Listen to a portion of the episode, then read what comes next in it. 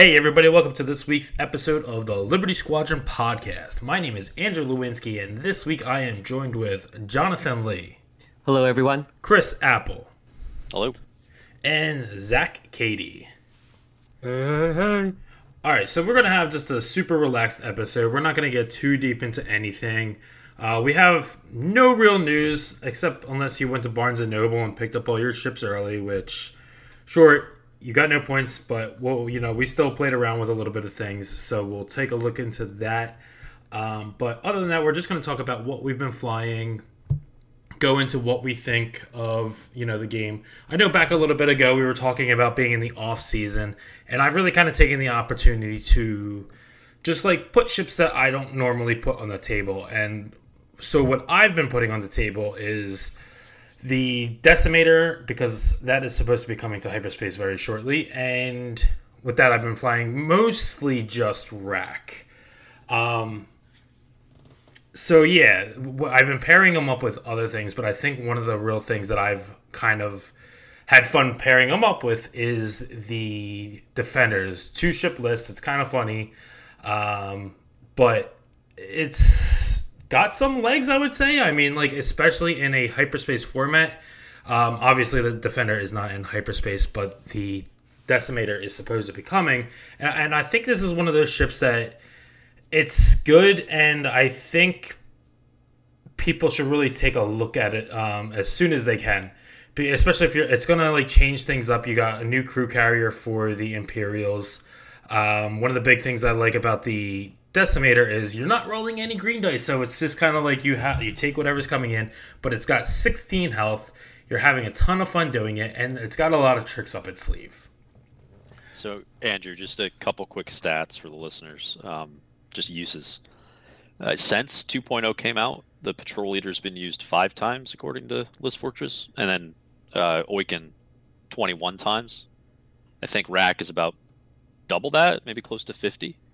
Right. And Rack is placed, you know, reasonably well in two major system opens um, with Whisper next door. Um, so that kind of two ship Rack Ace build is probably the best possible decimator thing that's been found so far, right? Yeah, absolutely. Um, and because it, you can really load rack up, he kind of like if he's going to take damage and he does hemorrhage points. But yeah, I definitely think that's the way to go. Like you can you can load him up, but you can also give him like a lot of tricks. Like I, I could absolutely see how Whisper fits in there. I've been flying rack with uh, Tua and Vader crew on there. Um, not much else, but it, it's kind of interesting because he, doesn't really shine until he gets that reinforce. I mean, that reinforce from Tua and the other action economy is really strong. And then if you can like use Vader to strip tokens from your opponent, like that gives it's really an extra defense that he needs to keep him alive. Like there's been so many games that I've had Rack basically go down to like one or two hull, and he's just still kicking. Um, Right. Because with that reinforced token, and like I said, stripping the tokens, um, and he gets that passive mod from you know the the reinforce if you're in that arc. So it, He's dishing crits out, right? And it, like just for the listeners to, if they aren't familiar with Rack, he if he has a reinforced token, he can change one eyeball to a crit. Is that how it goes? yeah, you can say as reinforced token, and they have to be in the same side that you're reinforcing. Got it. Yeah. So- So, that's that. What you were describing is the version I played against a couple times. Um, with either with Vader crew and Moff Jerjerrod, or Vader crew and Tua. Right, And and uh, I mean They, do, okay. they each do different things. Right, and I've Moff is the one that does the boost in the system phase, correct? Yeah, and what's really so what was interesting about playing against that was obviously Rack can't boost, but with Moff, you you can do the system phase boost, which is actually pretty significant. Um, and it, it sets you up with the Vader arc, and then you can kind of do different things. It allows you to to take veteran turret gunners still as well. Right. Um, which is and it's just kind of like maybe Moff Jerjerrod is not quite a meme because that system phase boost is particularly with Whisper because Whisper then boosts and then decloaks and rack can also take a bomb, so you can sort of movement drop a bomb. Uh, which I haven't wrapped my mind around, like what a bunch of strikers with bombs would look like next to this. Um, but it, it sounds like you've kind of stuck to 2-0 with Vader, right? So do you just like have you struggled with the lack of mobility at all? So uh, I'm kind of glad you brought that up. So uh, the I haven't put the title on him with Dauntless. After you partially execute a maneuver, you can perform a white action, treating it as red. Um, I don't know with Tua. I feel like that's not really necessary. Uh, the one of the things though I do want to talk about that is like sometimes all right. So this bumps and like you're probably thinking like okay, well Oicunn um, is probably the better way to go for that if you're bumping because you can perform attacks at range zero. But at the same time, like I think with bumping him, it almost adds like this other layer of um like defense because you're not getting shot at and if you are keeping with the evader you have like some either maybe like a some way of dishing damage if they don't have a green token or something like that. So uh, I've been really trying to play my games around that. That like sometimes bumping isn't always the worst thing because you can still get that red reinforced with Tua. You can still do that mechanic with Vader. Um, so uh, that's kind of how I've been looking at it. Is that if I can bump, it's not always a loss. So, so definitely, and, and because of the large base, and it's got a pretty good dial actually. Uh, in the scheme of things because it's it's still really fast even without the boost. Right, and having it, some of that bumping insurance is really helpful because you still get your action economy because you're loading this thing up with force users. Right, exactly. And um, one of the things I've kind of messed around with was agile gunner. That like, so if you start tuaing and you're doing that red reinforced in the engagement phase, you are really limited to the two straight, the one straight, and the one banks because you want to have that engage that uh, reinforced hook in almost every single round. And like having complete um,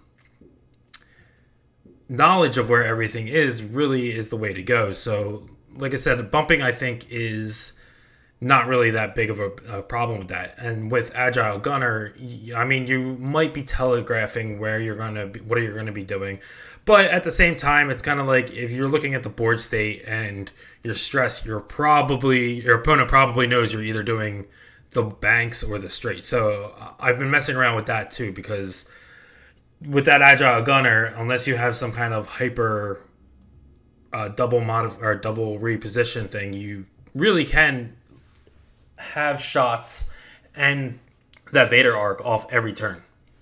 So, uh, oh, sorry, go ahead, John. Oh, uh, in that gunner slot, have you thought about putting fifth brother in instead of agile gunner? I have, and I I, I thought about it, and it was kind of like, do I want basically? I mean, it's basically just Rack's ability with a force charge, right? Well, yeah, and it, so traditionally that's been going on Whisper out of necessity because he Whisper's the absolute best kind of pilot to go next to it.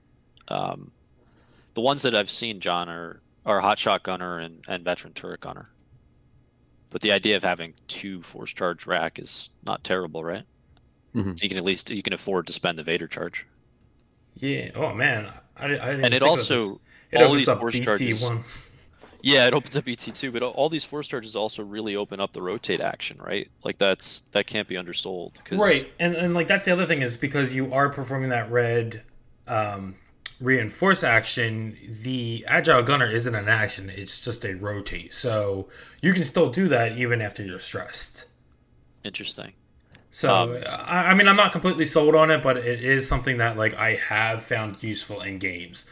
Especially when you can kind of fly rack through the rocks. Um, and if your turret's facing side to side and you need to put that front to back, um, it's definitely useful. I, I, for the most part, like with large base turrets, I always try to keep it side to side. But this is really outside of like maybe like the uh, Resistance Falcon. Like this is the one ship that I find rotating that turret is very. It's done very often as opposed to something like the Rebel Falcon that basically wants to just strafe around the uh, field shooting things.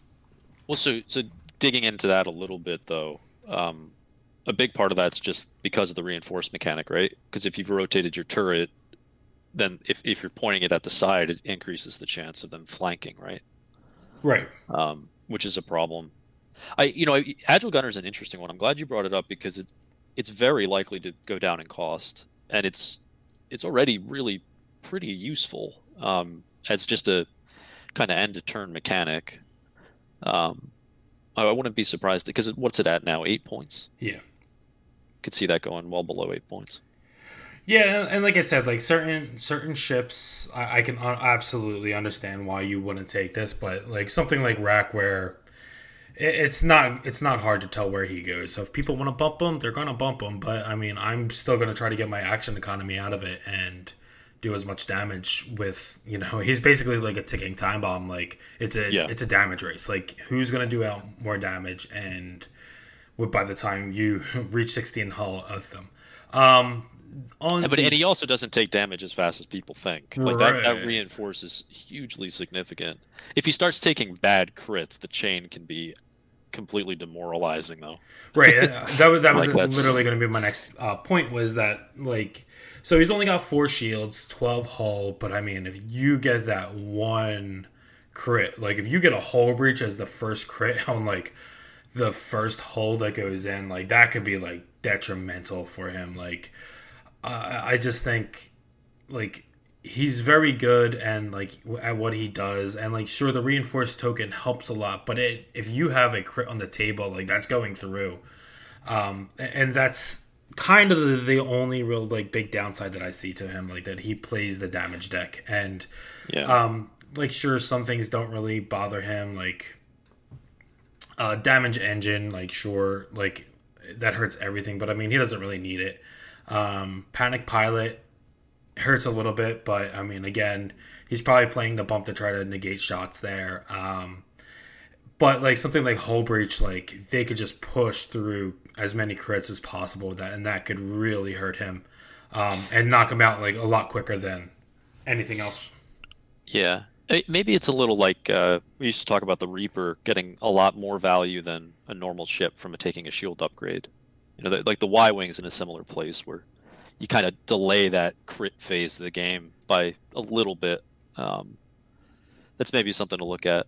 And then I, you know, as far as uh, extending the life of these things, I wonder if Gonk comes down in points. I know it's completely a meme, but like, like, could you see a scenario where where taking Gonk wouldn't be completely ridiculous?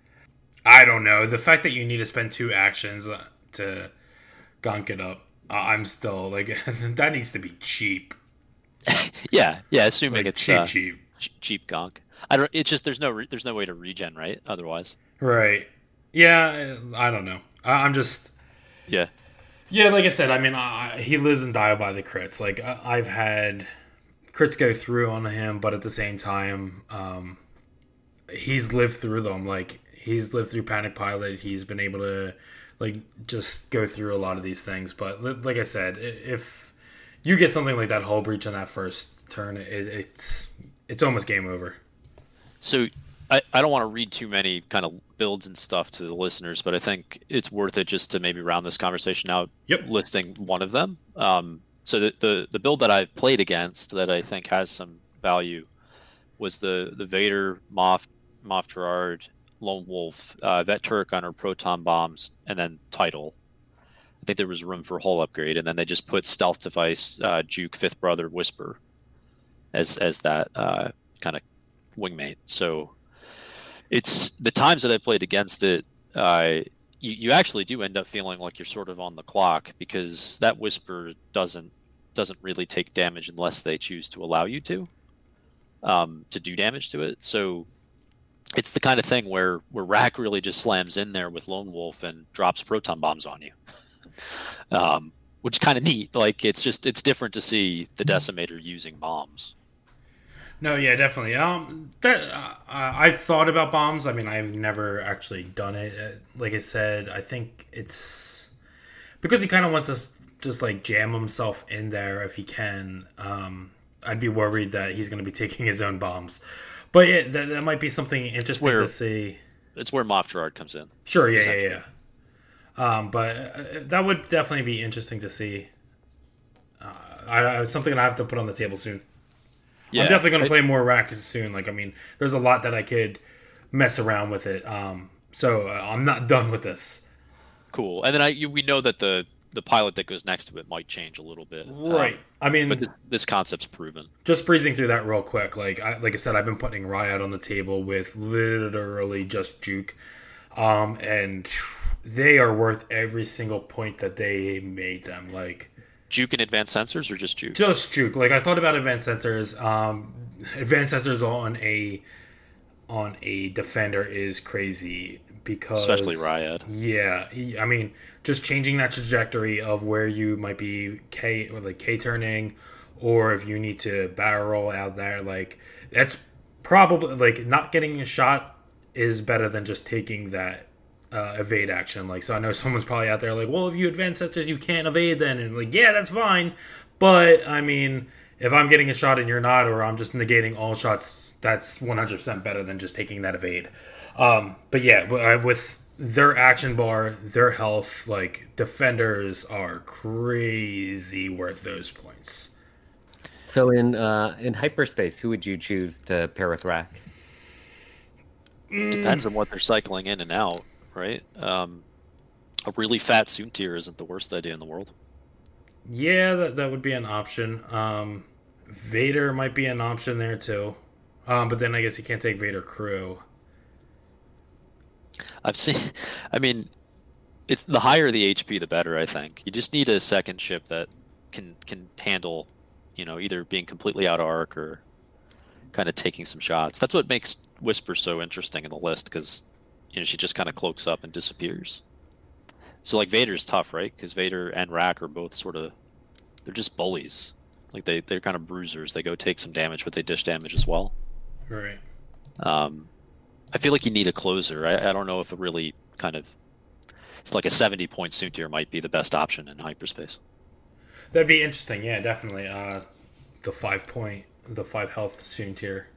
Um, yeah, that, that could that could absolutely work. If we could just get two more crew slots on the decimator, then we can auto include Palp. Oh, yeah, we yeah. need two point Palp, and the rest will take care of itself. How about the Tie Reaper? Just bring Vermeil. Yeah, it's just like a really fat Vermeil with Death Troopers. yeah, that's fine. I mean, getting into meme territory at that point. But I, I, No. I would re-emphasize for everybody though that like the this the, the the rack builds that you're describing here are worth worth testing.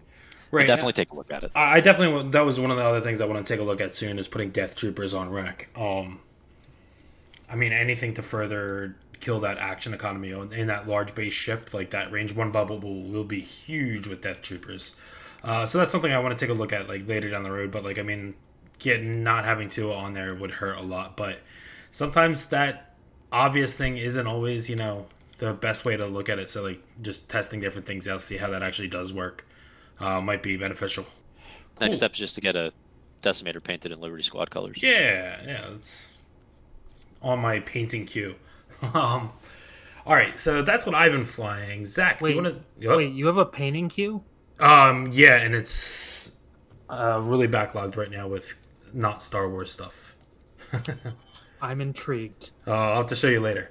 Uh, so Zach, what have you been flying, and what do you want to tell us about? Oh, what have I been flying? I've been falling back into the Republic. So I took some time to just fly two ships and only two ships for about a month, and it was a blast. But my job got really stressful, and that was way too stressful. So I went back to beef, and I'm on the ARC train. So Republic Uh, beef, huh? Yep, Republic beef. Nice. Just like I fell in with Repub or Rebel beef early on. Now I'm gonna make Republic beef a thing. So you're you flying primarily just the Republic arcs? Uh, the thing that I've been exploring a lot has been three arcs and a Jedi. Like I also just like the fluff of like a Jedi general leading the clones into combat. So I've been playing around with that quite a bit. Um, I did the standard, what everyone else has been doing, the Obi Wan and three arcs. How'd you like that? I'm honestly not impressed. Were you running regen on Obi or something else more wholesome? No, I regen on Obi. Like I took like the copy pasta list offline just to see what everyone was doing. Nice. And I mean, I see the whole you're getting an i5 Jedi thing. but I don't think it does anything for the arcs whatsoever. Yeah, the arcs are really just cannon fodder in that list, right? Yep, and I, I, I think that's a waste of an arc. I think there's better things out there for them. Um, the list that I've actually been enjoying the most has been Luminara, Wolffe with Clone Commander Cody, and then two of just the generic 104ths. And that's been doing well. Um, I remember when the arc first dropped, I looked at it and was like, all right, Sinker, Wolffe, Jag, the generic, they all look they all look useful. And I kind of assumed that Wolffe and Jag would end up kind of being the cornerstone arcs, but it I feel like it's primarily either Wolffe or the the lowest initiative generic that we've been seeing. Yeah, I think one of the issues, or one of the things that I've liked about this list the most, especially over the Obi Wan version, is I think Clone Commander Cody is one of the most appropriately pointed cards in the game right now, in a good way. Like, at two points, it's really unbelievably good, and people are sleeping on it. For you said Cody. So Yeah. so mechanically what's happening there is you're dishing out strain tokens, right? Yeah. So in the list that I just had, like the Luminara Wolffe two arcs list, it works better because you need somebody that's obviously going to be firing after, and Wolffe can always fire first in this list since it's four four two two. Um, but yeah, so Clone Commander Cody is after you perform an attack that missed, if you roll at least one hit or crit result, the defender gains one strain token.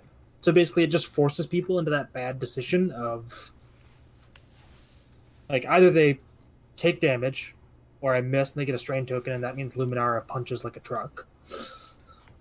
Or they get forced into the bad decision of do I want to take damage or do I want to give Luminara the possibility of punching like a truck? And then on top of that, with if they're accepting the strain token, right, they're taking, they're kind of taking some of the flexibility of their dial away the next turn. Yep. I mean, the next shot that goes in takes the strain token off, right? Like, Oh, okay. In, in order. So you did you ever end combat with the strain still on the target? Probably not. probably not. No, I don't think I've ever had it done because it's lots of flying like little kill boxes together, and then just having Wolffe pick the priority target and then basically marker light it. Yeah. I at Red Caps I played against the guy who was running a whole bunch of stuff with dedicated. Um, so like all my ships were constantly getting strained. But I I decided kind of before the game started just to completely ignore it and play my game. It worked out Mhm. fine. Yeah, so- but it was it was a little I mean it was still it actually did it like midway through the game start making me think like hmm this is kind of inconvenient. I don't want to have to do a blue maneuver. So I I have a question. Like, how often does Commander Cody actually proc with, with Wolffe, though? I mean, uh, you're doing a three dice attack primary at the front, and you can spend that charge for the reroll. So, I mean, odds are, do you really think that?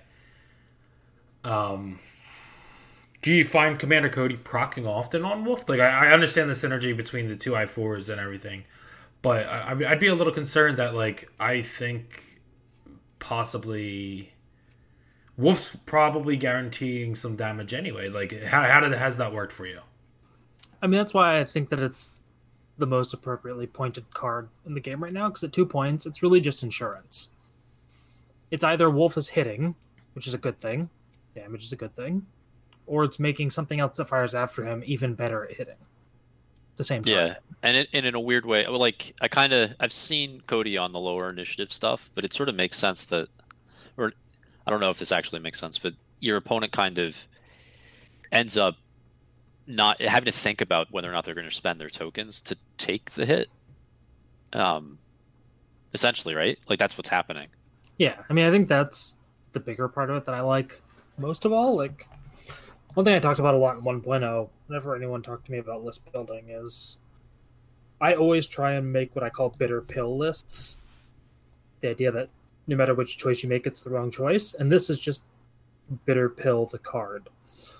Like you said, Chris, like, people either have to make a decision to spend tokens or take damage. And that's, even in friendly games, a tough decision to make. Asking your opponent simple questions is a good way to have them make mistakes sometimes. But I, I, you know, the other thing though is what's the rest of the list doing? You have Luminara in there. Luminara is just kind of cr- crunching the, the the defense numbers a bit, right? Yeah, Luminara is making this uh, Republic beef beefier by, and this is kind of also where Wolffe comes into play. If you're going in against anything that's I four or below, and Wolffe, you know, possibly stripping tokens off, and then Luminara turning a hit into a focus, i.e., saving another damage going into one of the arcs or herself. Yeah.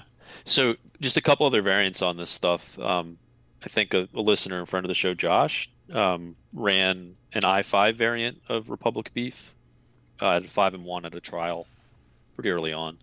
I think it had Mhm. oddball and like a pile of swarm tactics or something, um, but it actually worked pretty well. You know, because like high HP, high initiative, kind of a good combo.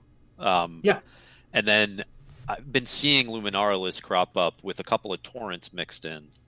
Um, not, I, I think they just remove one of the arcs and pick up some torrents, Yeah, or or they Oh. remove two arcs and get even more torrents. I had picked up Luminara, I think my first game with Republic, my first couple of games. She was the one that I kind of honed in on as being what I thought before the wave came out as being a particularly good pilot. And I was really underwhelmed with her my first couple games, but I was mostly flying triple Jedi or two Jedi, two Torrents. And I just didn't see her doing as much as I'd hoped she did. But with Rebel Beef, the number of shots that the arcs are taking that aren't in bullseye is pretty high to like proc her ability at some point. And then also just keeping crits from getting in on them onto their hull with you know three shield, six hull is also a massive and boost. and Lumi's Lumi's range for bubble is zero to two. So that that the great thing about that is it just it doesn't condition you to keep everything, you know, smack dab in the same spot. Yep. Keep everything in a loose formation and you're pretty much good to go. Yeah, I think it's it's going to be even more relevant once Padme and the N one drop right drops right. Like we talked a little bit about that last episode, but Luminar is something to keep looking Yeah. at. Do you do you run any title on it, or is it just the the CLT? Uh, the 7B title. Oh, great. Okay, the correct yeah. title. Yeah, the 7B, Wolffe, Clone Commander Cody, and the two 104s comes to 198. Nice. How obnoxious is it going to be when you Luminara a hit into a focus and then you have like three focuses and you're just like, oh no, I have Padme. It's going to be great, is what it's Uh. going to be. I'm not excited for that. I'm super stoked about that. I have an N1 sitting on my desk, and it it looks as prequely and memey and dumb but fun as it did in the movies, and I, I can't wait to use it. it's like, it's just it's such a weird looking ship. I can't believe it's in the game now. Yeah, it's Don't uh, jam the pointy end on your nose. oh. Thanks, Zach. Um, I, I want to ask a little bit about Sinker though. Has anyone put him on the table? Like, any thoughts on him? Like, I, I know when this first popped up, we started seeing Sinker, Wolffe, and a bunch of Torrents kind of make spurts, but then like I I feel like it's dropped off a little bit. Um, do you guys have any input on him or her? uh, it's him. I'll defer to Zach. I've only played against it, and it, it's been it's definitely been effective um, playing against it. The, the rerolls are not hard to, uh, you know, make make available. It's really easy to set up. I guess is the point because those the, the side of, of that is not a difficult thing to line up. Yeah, I've played against it more than I've played it. But in both cases, I hate this phrase, but it's Republic Bigs. Like it just it dies so fast. It's the thing your So opponent just stares fast. at immediately, like before the, any ships are down. Right? They're thinking like, I should probably kill that. Yeah. Yep, let me kill Sinker and your offensive. I, mean, I think part of the problem too is a lot of people when they were first building this with Sinker, is he's such a integral part to your damage that when he dies in you know round one, round two of combat, your damage output drops immensely. And then where do you go from there? Yeah, I've been seeing some like Anakin two arc torrent lists make the rounds. Um, so it's like I think when we first saw Sinker, we are like, ah, it's like Republic Runner. Um, and maybe eventually it becomes that, but so far it's been more of just kind of minor support for the jousting element of your list. Yeah, I think at 54 points, I mean, I don't really see him getting any cheaper, to be honest, but at 54 points, for how quick he dies, it just doesn't seem worth it. These things are well costed. They still feel Yeah. they still feel really. Yeah, I, I can't I hesitate to use the word cheap because they feel like lower mid initiative things that are maybe the correct cost. Um, they're not as like insane as a 41 point B wing, but they still feel like totally reasonable and simple to put in a list. Yeah, they're like right where they need to be, and I like the fact that they're basically just crappy fire sprays. That's Yeah. really all they are. Well, and they have the K turn too, which is nice. Um, I find that like, you know, there's a lot of times when you're just going to do a hard two turn, right, and then set up the rear arc. But I see opponents actually, you know, taking the time to set up a, a recycle with them, that kind of stuff. Yeah, I did have one particularly brilliant moment in a match a couple weeks ago where I used the K turn on one of the two generics and the other generic doing a one straight and landed. Can't even remember what ship it was now, but a ship like right in between the pincer of those two, nice. both at range one. It felt so good. It felt so unbelievably good.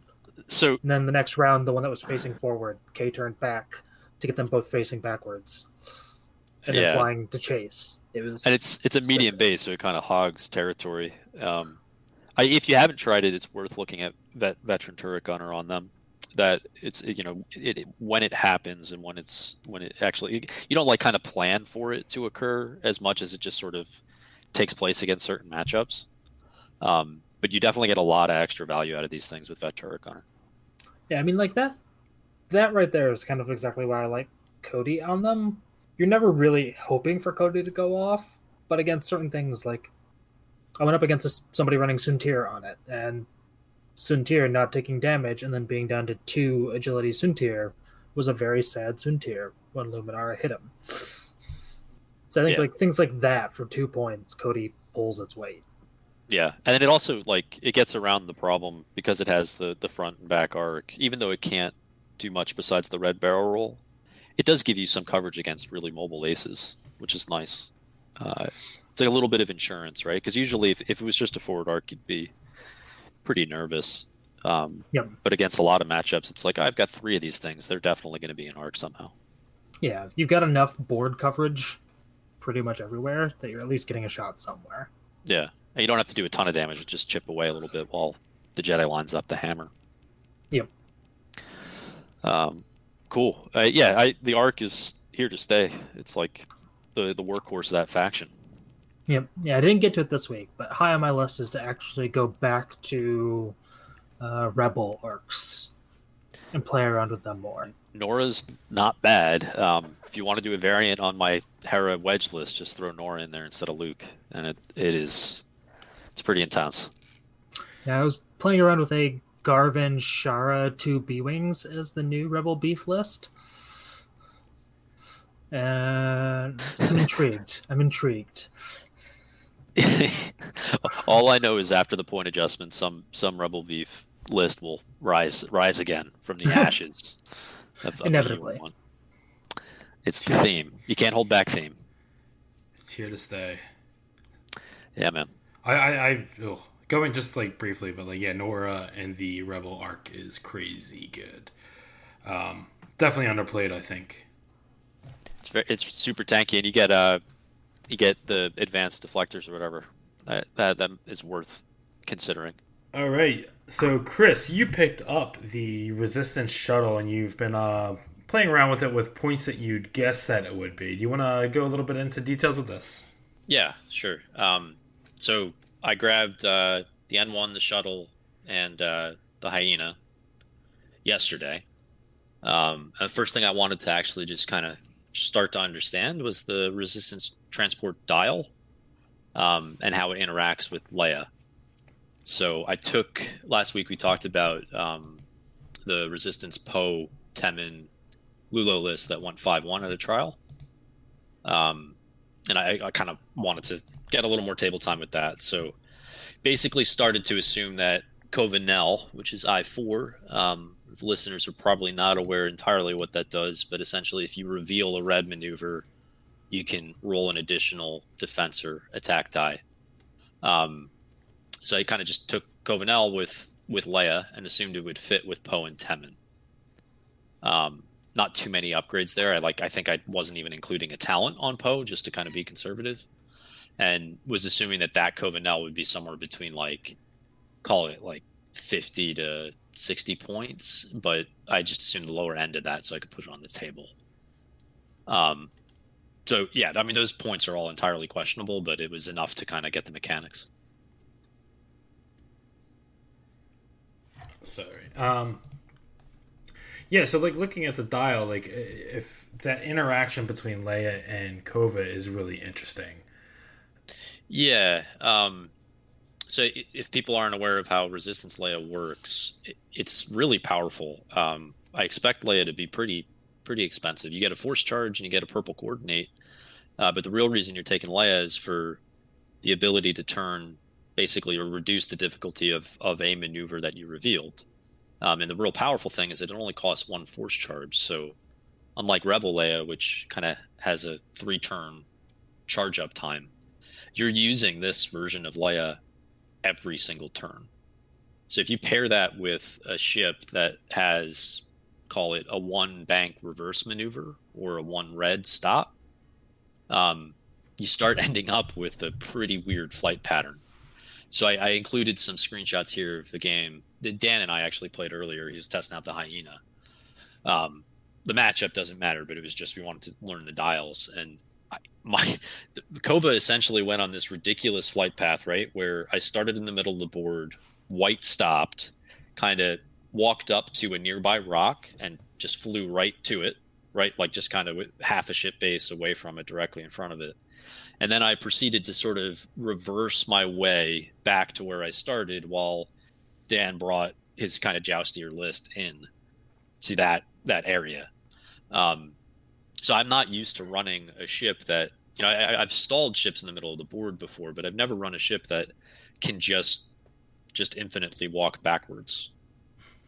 Um, so and, and you have to understand that this thing is throwing three dice because when you reveal, at least as I'm interpreting the rules at the moment, I'm basically assuming that the words on this allow you to reveal a red reverse, make it white, but still get the extra die. Um, a quick note on that. Uh, so I went through the rules reference, and I, I could see an argument that, and I'm not going to tell you what it is, but because I'm going to make people look for it. Um, but there is one thing in the rules reference that might negate it, but I still feel like it does do that mechanic that you do the you check the reference to the dial, even though you are making it white. Um, sure. So, but even even if it doesn't work with Cova, right? Let's assume for now that it does, but if it doesn't, you still can do the infinite reverse moves, right? Right. Um, and and what happens is you kind of don't have to infinitely reverse. Like you can you kind of do a three red bank, make that white, get to a spot that you want to set up the kill box, and then you can kind of slowly bank away. And then when it's necessary, you just white stop again, and then you go fast to kind of just go at a different angle.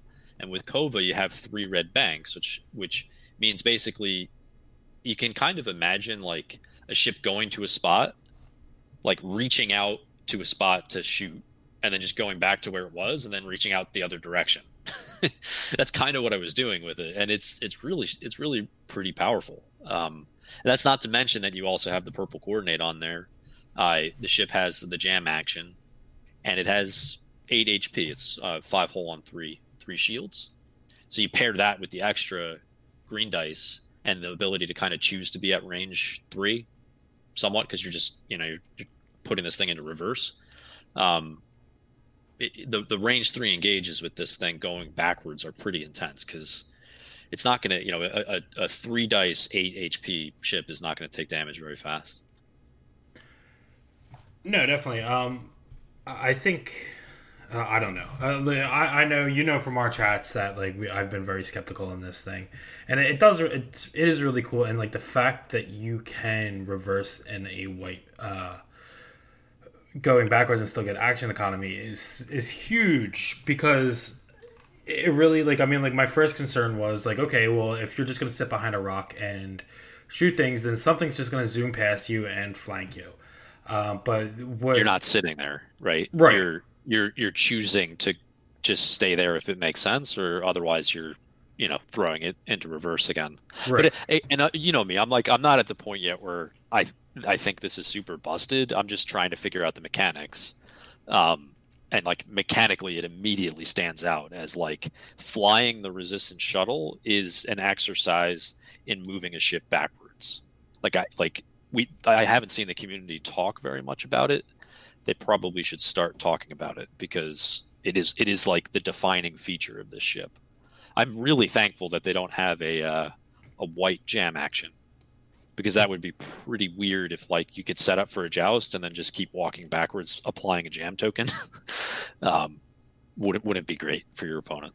Yeah, and so like with the your opponent, like you people can like learn the to go like the um what you're gonna do like going when you're jousting an opponent and you know that you know that they have to either kind of like K turn or turn out, but now you have to like really kind of configure what are you going to do like if it is doing that one bank backwards? Like Yeah, and you got to remember that if like what I tried to do with this and what I think you should try to do is approach on an angle to them because that way when you do the one bank reverse, you're more kind of setting up that parallel shot, right?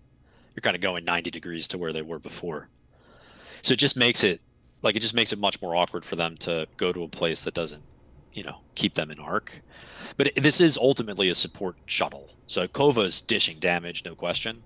I think the rest of them, you look at it and you know you, you start thinking about the uh, the stuff that it's doing to support the other ships. So we can get into that next. But like it's not, it's good, right? And it's nice to be able to line up the four dice shots with Cova. Um, but it's not like a high, uh, it's not like a high damage output ship. You know, it's doing a cool movement trick, but it's also not like, uh, you know, shooting a torp at you. no absolutely Which is, yeah no, I'm just looking through the uh, expansion pack. It comes with the auto blaster, plasma torpedoes. Do we know? I guess we don't know if it has a torp slot, but either it or the the pod must have it, and it also comes with astromechs. Hold up, this thing does, this thing has a torp slot. It comes with plasma torpedoes. Could that just be one of those things where they're like the wave each ship does like something not in that not in that uh wave comes with torps? You, you Yeah, get what I I'm know, saying? Because they said that they like Yeah, maybe. um I I don't know. I I can't imagine it has a torpedo. I could see it maybe having a cannon. Um, Yeah, it comes with the auto blaster and the cannon, and it comes with two astromechs. okay. Well, so so that that, that does get kind of interesting because if you roll up to a formation or a big base ship, but I, I, I you know the the thing that I looked at immediately was trick shot Cova, because the the fastest way to get to those extra dice I I think is just to park behind a rock and kind of hit, th- hit the reverse button. But you could you could maybe throw uh auto blaster on here. I don't know. trying to think of when I would want to invest points there. But I, I you know, we'll have to see. What do you think? I mean, if it has an astromech slot, what do you think about putting a BB astromech there and then moving Oh. backwards?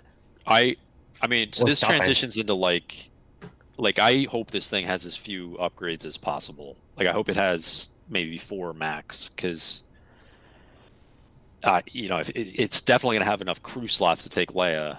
Um, you, you know what I'm saying? Like I, I imagine this will just have a talent, two crew, uh, you know, the cannon, a mod maybe at most. Um, I'm, I'm talking about the transport too. I don't know what the pod will be. Yeah, no, I, I gotcha. It would be interesting to see if this thing does have a plasma or a torpedo slot. Yeah. Uh, so I, the other the other thing to get into with this is just the interaction between Leia and other ships. So the reverse and the stops are cool. Um, the ability to kind of have attack officer baked into Leia is is a huge deal because the purple coordinate doesn't stress you, and the red stress on on uh, Cova or the, sh- the, the the the the other transports would prevent you from, you know, it would require you get to, to, to have forward moment, momentum the next turn. Um, so it does actually open up the coordinate action for the ships. So one thing that I noticed with this was the uh, the coordinate was definitely on my mind at all times. Um, it's it's not you know it, it's able to keep range to a ship that you're trying to keep out of combat. So if you have like Poe trailing the transport because of the reverse maneuvers, it's like this weird thing of sometimes you're worried about your support ship outpacing the things you're trying to support, but with the reverse, you're able to kind of stay in range of that. Um, and then you know just do the purple purple coordinate.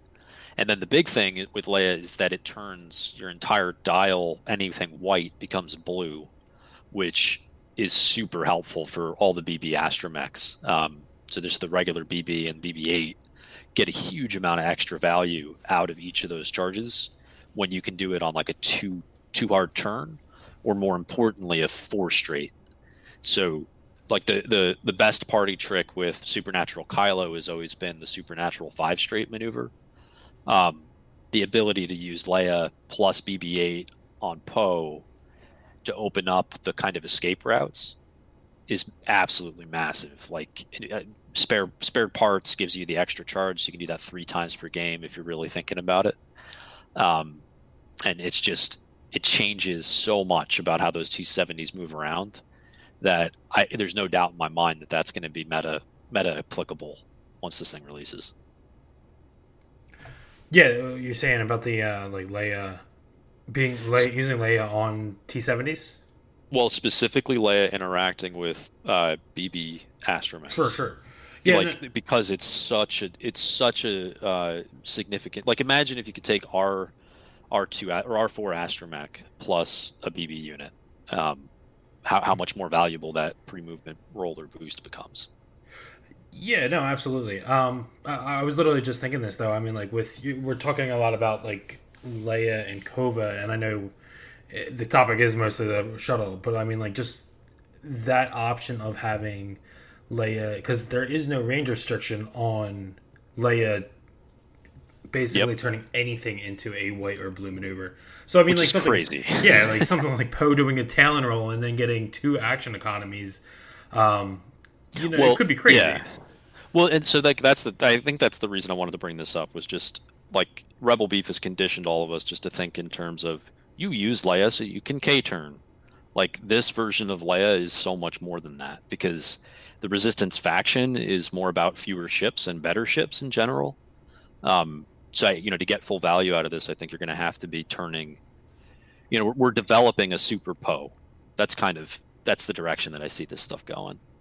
Um, now that's also just where I've started, right? So like if you start to to mix in YT twenty four or YT thirteen hundreds, um, and the shuttle and a T seventy, you know, maybe that has to be light on upgrades, but if it has Leia, still has some some really good options. Absolutely.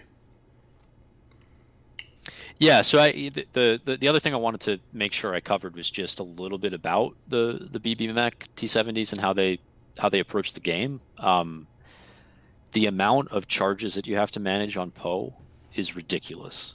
Like between thinking about Black One, the BB Astromech charges, and the spare parts, um, it's there. It, I'm not used to a ship that like has this level of resource management involved, and it makes me really kind of miss. It makes me feel like that FFG missed an opportunity to just put more charges on more things. Um, it makes all of the mechanics that are really strong feel restrictive, but that makes them interesting.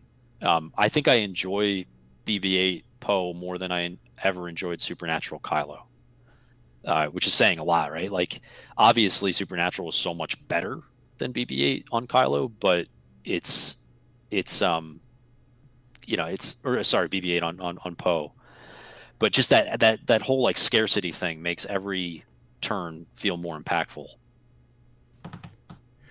No, yeah, I, I oh, I, I mean, it's I like the BB-8 on Poe in second edition because, like, just thinking back at like old Poe when like you could basically do it every single turn, um, it was crazy. But no, it, it really makes you think now with bringing the new BB-8 on Poe and like you can only use it what two, three times. So you can use it three times, and and to be honest with you, the ability to use it three times is like approaching pushing my acceptance of it as cool Right. because like at two it's definitely like a thing you manage and it's still very good and probably frustrating for your opponent but it's super restricted in the sense that you can't just do it the whole game with three it starts to approach that line of like well would i have used it more than three times per game probably if you let me Right. Um, but but no, it's still it's just it's good Yeah, it's it's absolutely good. Like it's there for when you need it. Like it makes you Yeah. think a little bit like that you're not just gonna pop it to maybe like get a little bit more wiggle room. Yeah, it's there when you need like need it direly, and like it's for that exact reason. Yeah, and I, the one thing I have to reiterate for the listeners, if if you don't put prime thrusters on BB-8 Poe, you you shouldn't have taken BB-8. Um, yeah, like that. It, it, prime thrusters is what makes that combination work, but it's also the kind of thing where maybe Leia sort of changes that a bit, where you don't have to spend the ten points on primed, and and you start to look at at BB-8 just because your dial's more open. Mhm. Um, but even then, like I would caution against it. It's it's you, you really prime thrusters is is fundamental to Poe with BB-8. Uh, but the BB Astromech on Ello or ten or uh, Temmin or some of these other you know even generic uh, T70s, that's worth looking at in and of itself. Uh, I've been running that with composure and just sort of failing rolls and get, then getting focus locks with these generic ships. Yeah, I, I'm excited for like. Uh, I was literally saying this the other day. Like, I might finally pick up my resistance conversion kit, and with these Naboo starfighters coming in, I really want to get bo- back into that. Like, it just seems Yeah. like it's completing a lot of the faction that was missing. Yeah, I mean, so for me, my interest level in resistance will depend entirely on whether or not I can take two T70s and something I find entertaining. You know, um, like I want to take T70s. They're they're the reason to play the faction, in my opinion, um, because they're like they're just like this perfect kind of stat line for a, a ship that like it- with the with the boost instead of the barrel roll, it, it becomes so much more comfortable to use. I guess would be the term mm-hmm. because you, you- I just find myself, you know, constantly using that boost to set up the next turn. They're really fun ships. Like I, that, that's that's the my big takeaway from kind of the testing recently is that the T70 is actually fun. You know, it's it doesn't it's definitely not a pure jouster. It, it has to do a little bit more than that, uh, but has enough HP that you can sort of get yourself into trouble and it's fine. Yeah, no, absolutely. And, like just going back to like what I was saying, like I I think this faction was kind of like one of those things where um in first edition it really kind of relied on a lot of cards that were on now in the rebel faction where now this kind of like opens up so much more of like what it was missing from before like it lost all those cards now it not to get them back but like it got the help that it needed so like it flying T70s absolutely is going to be a lot more fun. I think like it's going to open up so many more possibilities of what this faction does just through this uh, one. As much as I you know say that I don't like this resistance pod ship and you know transport, like I still think it's super good for the faction and it is going to help it a lot. they needed something, and uh, it, it, it's it's going to be a question of what FFG allows us to take in terms of like ship mix, right? So I my my gut tells me that you're not going to be able to take like Poe and Han and uh, the full transport that you want. Right. Um, my gut tells me that if you're going to do something like that, you probably need to take a, a pod, you know, which isn't the end of the world. There's there's some good versions of that that are basically attack shuttles. So you know, the the, the, I would not be shocked for the points to be released though, and for everyone to be kind of like, you know, somewhat surprised by how high the costs are on some of these cards, just because they, they're going to change gameplay. And if I look at similar cards like Ezra Gunner and uh, Grand Inquisitor Crew, these things that like actually, if you just put them in your list, they fundamentally change how the ships play. FFG has costed those pretty high in the past, and uh, this this shuttle pack has a lot of that stuff. Definitely, I, I agree with you completely. Um, uh, Basically, all I got to say on that. Um, all right, so do we want to start to close out then? Do you want to talk about any of the other ships that you've been flying, or uh, you think we should just I know. I think we can close out. The only other thing I'll mention is that I put Ric Olié on the table, and that that ship is just a cruise missile, and it's super funny. like you just you do kind of one and one banks, one hard turns. You line up the five straight, and then you you you know, it's it's it's pretty funny. It's enjoyable. Ric Olié and Padme, they're going to be my heroes. You should definitely check them out. Padme, Yeah. Padme is going to be abusive. And that M one is super weird with only having the three talent.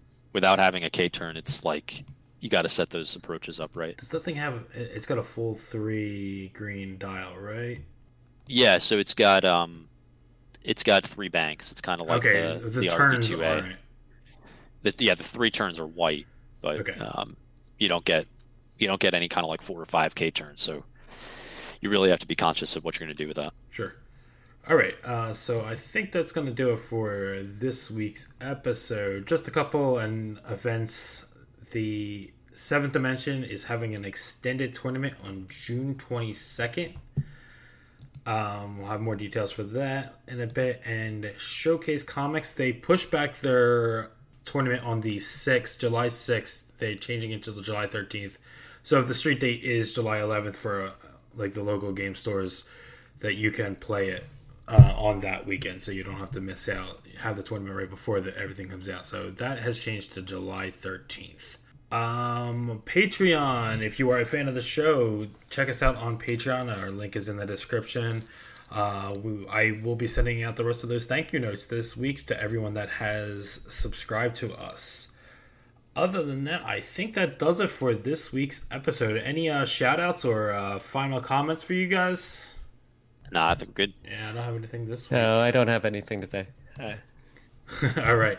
Uh, yeah, relatively slow news week. So, but uh, we'll be back next week. We've got some uh, future topic discussions talking about like I know a lot of people are panicking over what they think uh, this stuff is going to be good. Sometimes it's not. What's good on paper isn't always good on the field. So we're going to be talking a little bit into that. Uh, talking about this topic is uh, going to be good how to play cowardly or how to play against the cowardly that's coming up in a future episode and we'll talk about low initiatives list versus high initiative do- dodgers in a future episode. So stay tuned for them. They are right around the corner. We just want to do a little bit of prep. We're not just going to go into these things blind.